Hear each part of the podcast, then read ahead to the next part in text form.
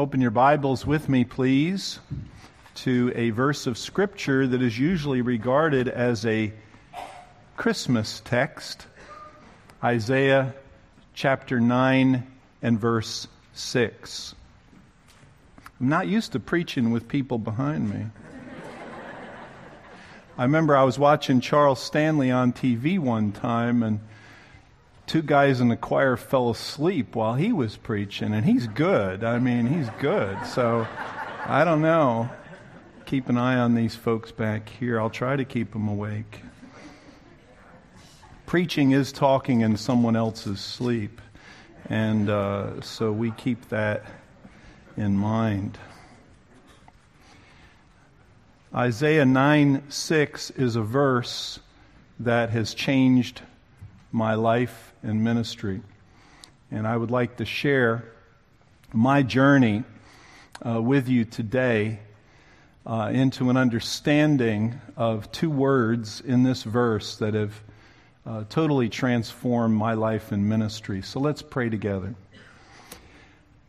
Our Father, we thank you that you are the one who can change us, and that you are in that process with every believer, the process of sanctification, of turning people like us into people like Jesus. What a project. And yet we thank you that that's what you are doing with every believer. Help us to understand your part in this as we study your word today. We pray it in Jesus' name. Amen. Isaiah 9 6. For a child will be born to us, a son will be given to us, and the government will rest on his shoulders, and his name will be called Wonderful Counselor, Mighty God eternal Father, Prince of Peace. Now, does your Bible have a comma in between wonderful and counselor? How many people have a comma? Can I see your hand? How many people don't have a comma? Yeah. It's about half and half. And uh, actually, when you translate the Hebrew into English, you could do it either way. because wonderful is a noun in the Hebrew, and it stands alone as a name for God. When Manoah, Samson's father, was met by the angel of the Lord, he said, What's your name? So when you when what you said comes to pass, uh, we can thank you. And he said, My name is Wonderful. Wonderful. That's why we can sing, His name is wonderful. Uh, he has a wonderful name. It is full of wonder and awe, and we never finish understanding the wonder of our Lord. Uh, he is wonderful. He is also counselor. When Jesus went up to heaven, he said, I'm going to send you another comforter another paraclete, another counselor, going to send the Holy Spirit. Because God is the counselor. But if you look at the context, which is very important in understanding and interpreting Scripture, we find that Isaiah 9 6 has compound names for God, double names. It is wonderful counselor. It is mighty God. It is eternal Father and Prince of Peace. But I would like to talk to you today about the compound name for our Savior Jesus, which is the wonderful counselor. This became important to me back in 1966. Anybody else remember 1966? I remember 1966. I was 16 years old. I had been working in a Christian camp up in New Hampshire, and uh, I arrived, uh, flew in uh, to Newark Airport, and took the bus to my house. And uh, due to delays, I, I arrived in the middle of the night and found that my parents had moved away, hadn't told me. My father, who had been a pastor for many years, one of the finest men I have ever known, had had what they called back then a nervous breakdown. He couldn't preach, couldn't visit, couldn't deal with people. Cried a lot, felt guilty about everything, just fell apart. And so he was living down the shore with a, another family and going to a psychiatrist in New York City that was giving him the little blue pills to help him. We spent a year, I lived with my grandparents for a year up in the Catskill Mountains while my dad basically for a year couldn't do anything. And we were not wealthy people. no reserves, you know, and so we just kind of lived with relatives. And uh, my dad could not do much of anything for a year. Uh, God restored him, and he had his most fruitful years of ministry following that time. I don't understand everything about that, but it started me thinking as a young man what is going on with my dad? Why is he so, as we call it now, depressed? And, uh, and, and what will help, what's wrong with him, and what will help him? And it got me studying uh, Freud and Erich Fromm and Rogers and others, writers in the area of psychology. I discovered that psychology is the study of the soul. I tried to understand what makes people tick. I was trying to figure out what was making me tick. I was a teenager. I wouldn't be a teenager again for a million bucks, I'll tell you. I didn't have a lot of friends, but I had a lot of pimples. I'll tell you, teenage years were tough for me. They were tough. I don't know about you. And, uh, and I went through a lot of difficulties trying to understand people, trying to understand my dad, trying to understand what was going on. Eventually, I got to Philadelphia College of Bible, and our first year we did Rogerian counseling. We all sat around in a circle and tried to understand how everybody was feeling about everything. You ever try to do that? That's interesting. Hmm, non directive, you know, draw it out of people. And then a man by the name of Dr. Jay Adams wrote a book called Competent to Counsel that amazed me because for the first time in my life, someone had taken the ideas of psychology and the Bible and had tried to put it all together. I got so excited. I had the privilege in seminary, biblical seminary, of studying with Dr. Jay Adams and John Bettler, who founded the Christian Counseling Educational Foundation. And I was thrilled because they believed that the Bible had the answers to the souls of men and women and young people. They thought the Bible had practical answers. I remember growing up in the church, if anybody had a nervous breakdown or psychological problems, you referred them to the worldly unsaved shrink because that was a whole different thing. It went to the psychiatrist or the psychologist. But Jay Adams started to believe that perhaps the Bible the Spirit of God was the key to people's souls. While I was studying with uh, Jay Adams and Dr. Bettler, a little church I was pastoring in Percy, Pennsylvania, a lady started attending. Uh, she was a divorced lady with two, two children, and uh, she started having psychotic episodes. She would assume that bugs were crawling all over her body and start ripping it, tearing at her clothes. Uh, she was seeing things. She believed she was demon. Demons were in her. Th- it was very complex. She was really a mess. I didn't know what to do with her. So her family put her in a private mental hospital. We went to visit her there, and, and she wasn't being helped. They were just drugging her up. So I thought, we got to get her out of here. So my wife and I went, and and we took her out of there. But we didn't take her to, right to our house. We took her uh, to John Bettler. I made an appointment for her. And she spent about an hour and a half with Dr. Bettler. And when she came out, she was different. She was different.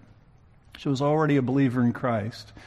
Uh, but he dealt with something in her past that was so shameful and difficult for her to face. And he dealt with it in terms of the gospel, the blood of Christ, and the forgiveness found through Christ's death for her. Uh, I don't know all the details of that session. I didn't sit in on it, but that lady was different afterwards. We just saw her a couple weeks ago. That was 45 years ago. She came and lived with us, and then her kids came and lived with us. And uh, uh, to my knowledge, she's never had another psychotic episode because uh, the deepest problems of the soul are guilt and bitterness.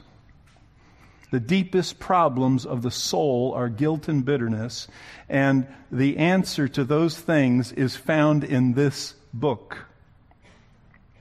I believe that. Now, is there a place for psychiatrists and psychologists? And if you're a psychiatrist or a psychologist, I'll be glad to talk to you later. But I believe that all true knowledge is founded in the Word of God.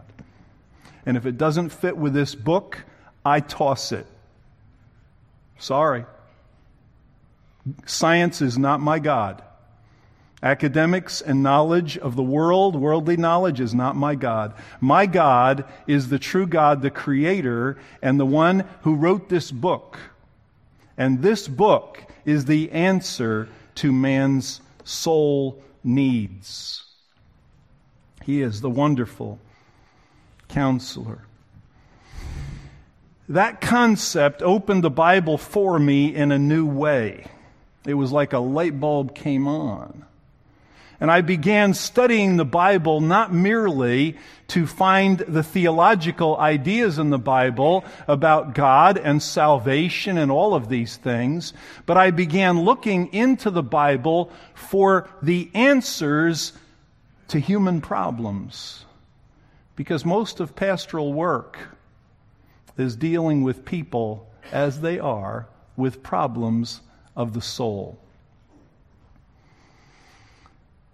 I began studying and I found in the Bible 16 cases where God Himself directly dealt with individuals who had psychological or soul problems. I began to analyze how God Himself diagnosed their problem, how He counseled them, and then what the outcome was. I taught that material to our church there at Limerick Chapel. I had the opportunity to minister with my wife down in Ecuador at a uh, conference of missionaries, their annual meeting. And we worked this through in a very dynamic, interactive setting. I eventually wrote those things down, wrote a book. It's translated into Spanish as well. Had the opportunity to teach that for Biblical Ministries Worldwide Field Conference in, in Europe, also in South America, to missionaries. Because I believe that we need to understand how the wonderful counselor counseled people in the Bible so that we can know our God, we can know ourselves, and we can help other people with God's wonderful counsel. I discovered that there were 29 methods that God Himself used in the counseling of individuals as described in the Bible. This morning is the introduction to a series I call Wonderful Counselor. And I hope I have an opportunity uh, to teach through this in the various counseling sessions as recorded in the Scripture. I hope it will open up to you the understanding of who God is, who we are, and how we can truly learn to counsel others the way God counsels us. One thing that Jay Adams brought out in his book, and it's in his title, Competent to Counsel, is that every believer is competent, competent to help one another in the trials of life. I found that every believer can be a good listener and can pray with others. But also, we ought to learn how to open up the scriptures to encourage one and other. I'd like you to look with me at some of the scriptures that God used in my life. If you have your Bible, I would like you to open up to Psalm 16 and verse 7. Psalm 16 and verse 7. Psalm 16 and verse 7. the psalmist writes, I will bless the Lord who has counseled me. Indeed, my mind instructs me in the night. David said, The Lord counsels me. I believe that the Bible is the script for your life. Now, I know here at Wake Chapel you believe that this is the scripture, that is the infallible, inspired Word of God. And you stand on that and you base everything on the Bible. But I want to go a little step further and say this is the script for your life. To put it in computer terms, I believe that this is the hardware and this is the software. And a lot of people are not running the right programs on their brain. I believe that the God who created your brain and your mind is the one who wrote the scriptures. And that there is more wisdom and complexity in this book than in all the created universe. This is God's Word. It is the script for your life. It is God's will for your life. Some people say, I want to know God's will. They're usually talking about who to marry, where to go to college. Those are not the most important aspects of God's will for your life. Those are fairly small details. Because the most important thing is not who you marry, but who you are and how you relate to your spouse. That's the most important thing. Being the right person, not just finding the right person. I believe 95% of the will of God for our lives is contained in the Word of God, and that's why it must be always part of our lives. He says, God gives me counsel. Are you being counseled by God? Are you reading the scriptures not only in an inspirational, devotional way to kind of cheer you up and keep you going, like an extra cup of coffee? Or are you allowing the scriptures to convict you to guide you, to correct you, to lead you, to reset the focus of your life. Look at Isaiah 40, verse 13 with me, please. Some of the passages that God used in my life. Isaiah 40 and verse 13. Isaiah 40, 13, who has directed the Spirit of the Lord, or as his counselor has informed him? With whom did he consult? And who gave him understanding, and who taught him in the path of justice, and taught him knowledge, and informed him of the way of understanding. Sadly enough, we live in a world today where God is on trial. Every time we have a catastrophe, somebody on the news says, Okay, preacher, where's God? And if there really is a God, why did he let this happen?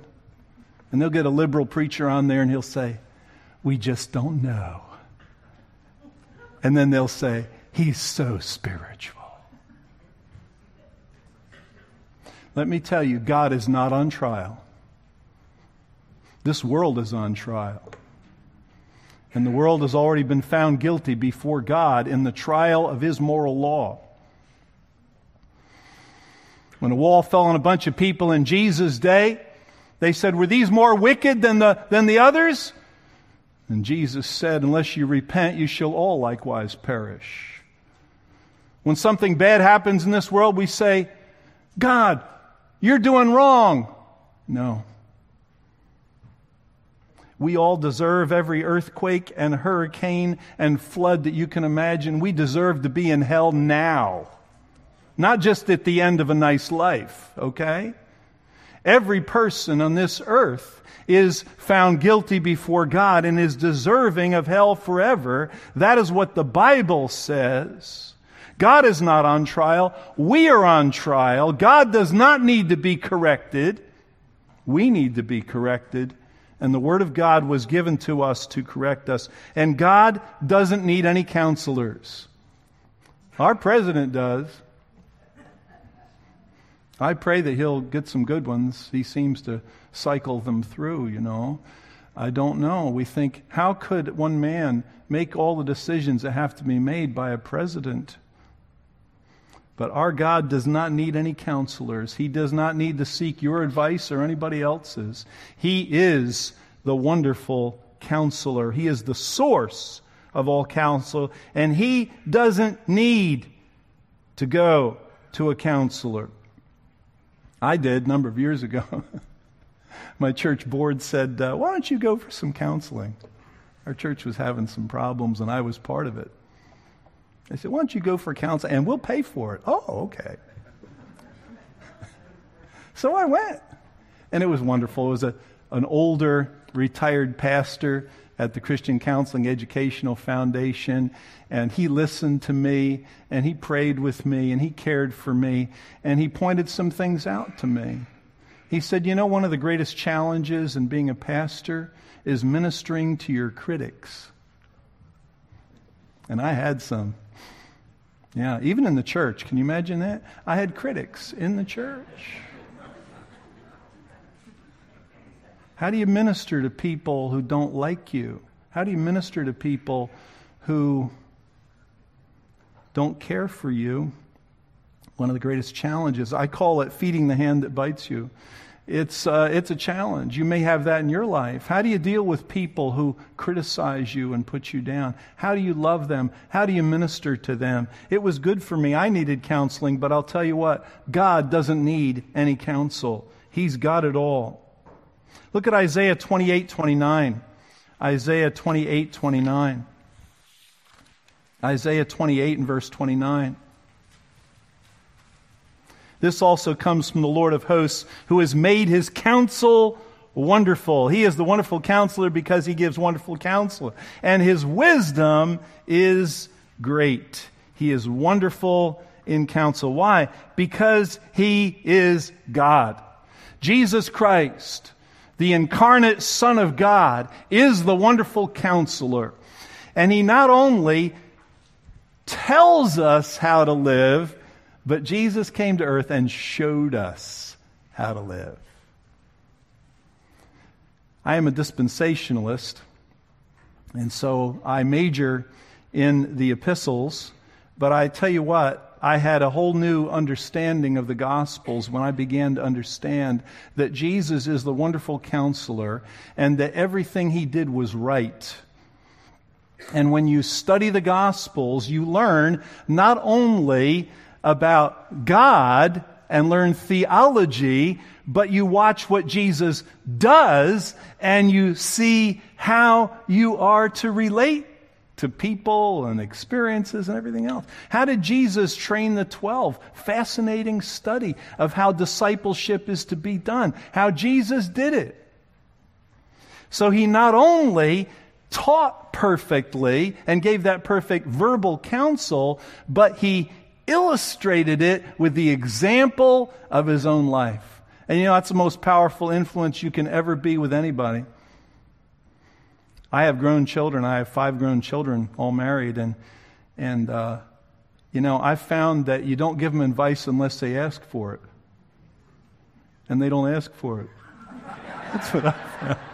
You know why? Because they think they've heard it all from us. You know what I mean? They, they already know what we were going to say before we said it. But uh, but we all really do need the counsel of God. We may not think that we need the counsel of other people, but we do need the counsel of God. That's the prophecy. The prophecy is that a wonderful counselor would come, that he would be Emmanuel. What is the fulfillment? Look with me at John chapter 2 in the New Testament. John chapter 2. We were in John chapter 1 last week. Today, John chapter 2 and verse 24 and 25. John 2, 24. But Jesus, on his part, was not entrusting himself to them, for he knew all men. And because he did not need anyone to testify concerning man, for he himself knew what was in man. Finally, I said, I found somebody that knows what makes me tick. Somebody who knows what makes you tick. I found somebody who understands my dad. What makes him tick? He knew what was in man. Do you realize what a burden for Jesus to have that every person that he met, he knew all about them? Isn't that incredible?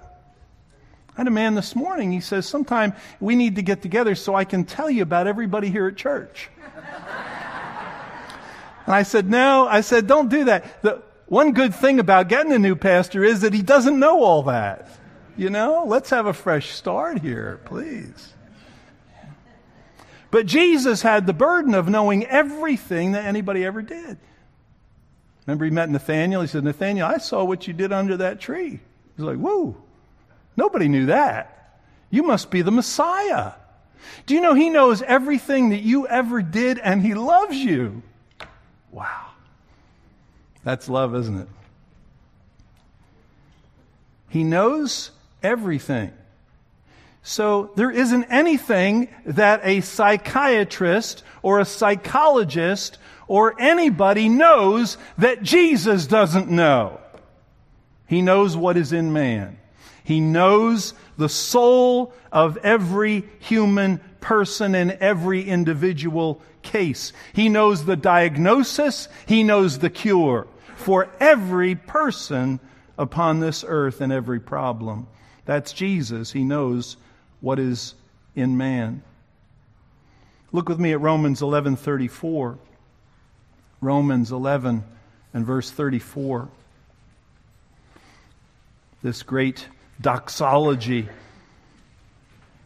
The book of Romans. For who has known the mind of the Lord, or who became his counselor? Or who was first given to him that it might be paid back to him again? For from him and through him and to him are all things. Jesus is the Logos he is the center of the universe. He is the one who made all things, who upholds all things by the word of his power. He holds everything together. He is the Logos, the word, the full expression of who God is. Jesus, the Logos. Back in 1988, Diane and I came to Limerick Chapel as a new senior pastor, and uh, we had just had our sixth child, our daughter, just been born a couple weeks before. We took a vacation uh, with some friends down in Ocean City, Maryland. Diane's mom was there, and, uh, we used to ride bikes a lot. And so my boys and I were out riding bicycles, and uh, a city bus uh, ran over my son Nathan, who was seven years old, and he died instantly. That was the hardest thing that we've ever been through together, and uh, uh, great grief. There was a Christian lady came to us, and she said this. She said, "The loss of a child is like having a limb ripped off. It's like having your arm or your leg ripped off, and there is a wound, a wound to the soul." And just like physical wounds, uh, a wound of the soul uh, will not be healed merely by time. We say time heals all wounds. It does not. It heals clean wounds. That's what she told us. She said it's clean wounds that heal. And the thing you have to do with a wound of the body is you have to keep it clean. If you can keep it clean, then it will heal with time. The body will heal itself. But it'll take time. And she said, Here's what will infect the wounds of your soul in the death of your son it will either be guilt or bitterness. Well, I had both of them. I had guilt because I was responsible for my son that day. I was responsible for where he was on his bike at that time, and I had all the if onlys. If only I had done this, if only I had not done that, or whatever. I had the if onlys. I felt terrible going home and telling Diane that our son was dead because I felt responsible. I felt guilt. I, I, saw his, his broken body on the ground. I couldn't blot it out of my mind. It was um, pervasive. I felt guilty. I also felt bitter against the bus driver who had been careless and run over my son. I had a dirty wound. I had guilt and bitterness to deal with. I learned through that circumstance that the only thing that will help you deal with guilt is the blood of Jesus. Not alibis, not explanations, not blame shifting, not all the other foolish methods that we use. People try to drown their guilt in drugs and alcohol or entertainment or whatever it is, put out the lights, whatever, but the blood of Jesus. And so every time I felt that guilt as I saw my son's broken body on the ground, I said, you know, whatever guilt I have, I put on Jesus and He has healed me. He has healed me. He's healed my soul. I know that I am forgiven. I went to the bus driver and I said, uh, I forgive you. He didn't even say he was sorry, but I, I, just, I had to do that. I said, I'm not doing that for you, I'm doing it for me. I, I forgive you for running over my son. And I began doing what Jesus said. He said, Pray for those who despitefully use you, you know? And I began praying for that bus driver by name every day. Every time I thought about him and what he had done, I prayed for him that God would save his soul. What joy came to me several months later when, through mutual friends, I found out that he had come to Christ as his Savior. What about you? Do you have wounds in your soul? Have you had losses? Do you have grief? It is a wound to the soul. How are you dealing with the wounds of your soul? You will have them if you live long enough. You will have wounds of the soul. Divorces, death, bankruptcy, you name it. They're wounds of the soul. How do you deal with it? Blood of Jesus for guilt, and a forgiving heart of Jesus for bitterness. Amen? And if you practice it, over time, you keep cleansing that wound day after day after day. You will wake up someday and you will find out that you are healed. Because time does not heal all wounds, but time does heal clean wounds. And only Jesus can clean the wounds. I believe the biggest problems in psychology today and the souls of people today are guilt and bitterness. And isn't it interesting that that's what the Bible is all about? The Bible is all about how God has dealt with the problem of guilt through his son Jesus, who died in our place and shed his blood for us to forgive us for our sins. And how he then calls us who have been forgiven to forgive others. And when we do that, we are truly set free. We are liberated. We are healed. Praise the Lord, my son Nathan did know Christ as his Savior. We look forward to seeing him again. We have not lost him, but he has gone home. He's the only one I don't worry about. He's the only one I don't pray for. Yeah.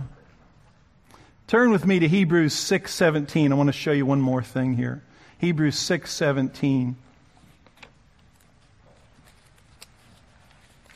Hebrews 6:17. In the same way, God, desiring even more to show to the heirs of the promise the unchangeableness of his purpose, often also translated counsel, boulomai, counsel, purpose, will, the unchangeableness of his counsel, interposed it with an oath so that by two unchangeable things, I believe that God's counsel is unchangeable. I believe that no matter whether we live in an iPhone age or we live in a stone age, whatever age mankind has lived in, human problems have been the same and God's solution is unchangeable. I'm still on the radio back in Pennsylvania. And uh, uh, people often think well, that was the message I preached last Sunday. No, actually, they're airing now messages I preached 14 years ago. and you know why they can run messages that I preached 14 years ago? Because God's truth doesn't change. Okay? Um, people don't change, people are the same. I remember when I went from a rough, tough inner city congregation to a very sophisticated suburban congregation. And I was going to preach through the book of the First Corinthians. I thought, I can't talk about that stuff here. These people are way too nice for this. But I preached it anyway. After a few years, I realized in the counseling sessions that, you know, people are the same wherever you go.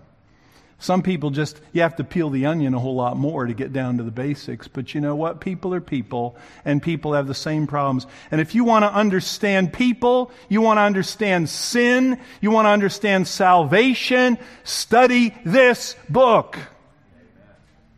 Hey, all the sins are in here. I'm telling you, they are. No new sins. Remember one time we had young people reading through the Bible with us, reading through the Bible in a year. They were shocked at some of the things that were in the Bible. I had no idea. It was, I thought, you know, they had a flannel graph version of the Bible. You know? The Bible is not a flannel graph story. Praise God for a flannel graph and the nice stories kids learn in Sunday school. But I'll tell you, the Bible is a rough and tough book that deals with the issues of life. Head on. It's all in here, folks.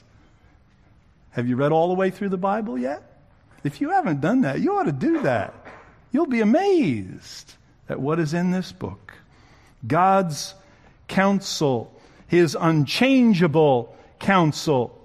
young man came to me this week and he said, I don't know what to do. He said, I've got some friends uh, who are uh, lesbians and, uh, and so forth, and involved in all these kind of uh, LGBTQ uh, things and all that kind of stuff. And yet they have an interest in God and the Bible and even church. But I'm afraid if I brought them to church, that they would be offended by some of the things that they would hear you talking about and they'd never come back. I said, That's a really good question. What do you do? What do you do? You know what most churches are doing these days? They're rounding off all the sharp edges. They just talk nice in church. They talk about nice church stuff, about nice church people, and good stuff, and positive stuff, and encouraging stuff, and, and, they, and, they, and they just make it all very positive. And then they bring in the worldly music and, and the worldly ways, and they make the church worldly so that worldly people will like the church. I want to show you what Paul did. Look at Acts 20 27. I believe this is the answer. Acts chapter 20 and verse 27.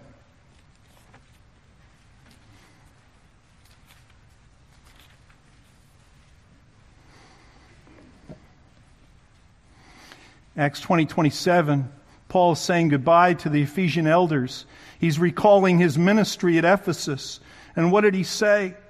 I did not shrink from declaring to you the whole purpose of God, the whole boulomai, the whole counsel, the whole will of God. I believe the church is for Christians. A weird concept today, I know. I believe that the worship services of a church were designed for Christians to worship God, to edify and equip one another to go out into the world and evangelize the lost. And when they get evangelized by believers who were out of the salt shaker and into the world, then when they get a new heart and a new mind, they are going to hunger for the entirety of the teaching of the Word of God. We have a ministry to Chinese people back at, in, in Pennsylvania. Many of them coming from mainland China. These are people with advanced degrees who have studied in a totally atheistic culture. They come to America. We had one young lady who had a PhD from Harvard in, in uh, microbiology. You know, I didn't try to argue her into a creationist viewpoint. But when she got saved, it wasn't long before she became a creationist, a very avid one. Why? Because God gave her a new heart. He gave her a new mind. He gave her new eyes.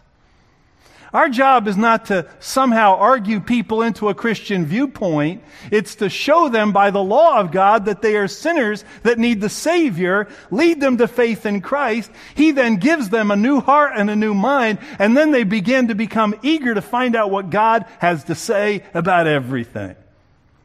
I believe that the pulpit should be the place in a Christian church where the whole counsel of God is taught. Now, some things are more important than others, and the gospel must always be central. But we must not make the church worldly in order to get the world in here so they can get saved. The church should be godly and go out into the world and be the light and be the salt and lead people to Jesus and then bring them in to join us and become part of the people of God who join their hearts as believer priests, praising and glorifying our God with one heart and soul and mind. The whole counsel of God. So, I invite you to join us in coming Sunday mornings as we study the counsel of the wonderful counselor. Next week, Lord willing, we will start in the beginning with Cain, God's first counseling session recorded in the Bible. He dealt with Cain in the area of anger and depression. He gave him wonderful counsel. We wonder how in the world can a man bring guns into a hotel room and then knock the window out and then shoot people who were gathering for a patriotic country concert. How can a man have that kind of murder in his heart? Next Sunday morning, we're going to study the first murder. Cain killed his brother. Why did he do it? And how did God counsel him in the roots of that great evil? Let's bow in prayer. And Father, as we consider our lives in the light of your word, we thank you that you, Lord Jesus, are the wonderful counselor. And you've placed your Holy Spirit within every believer to be our counselor. You've given us your word as your wonderful counsel. Forgive us, Lord, when we have sought worldly counsel and not consulted you. Help us, Lord, to live in the light of your word, to accept your correction, your guidance, your help, that we might live that abundant life that is full of joy and peace and love. And we pray it in Jesus' name. Amen. Pray with me, please. Father, we're. Um, we stand here comforted to know that you are the eternal counselor, that you come beside us, you comfort us, you direct us. We lift up all those on our list today that need comfort and guidance, that you'll minister to them as only you can. We lift up the mission of the day, TWR, Transworld Radio, that takes the news of your comfort that you're the counselor, and it transcends um, borders and ideologies and religions that are man made to spread your kingdom throughout the world and to bring the world to you. In Christ's name we pray. Amen.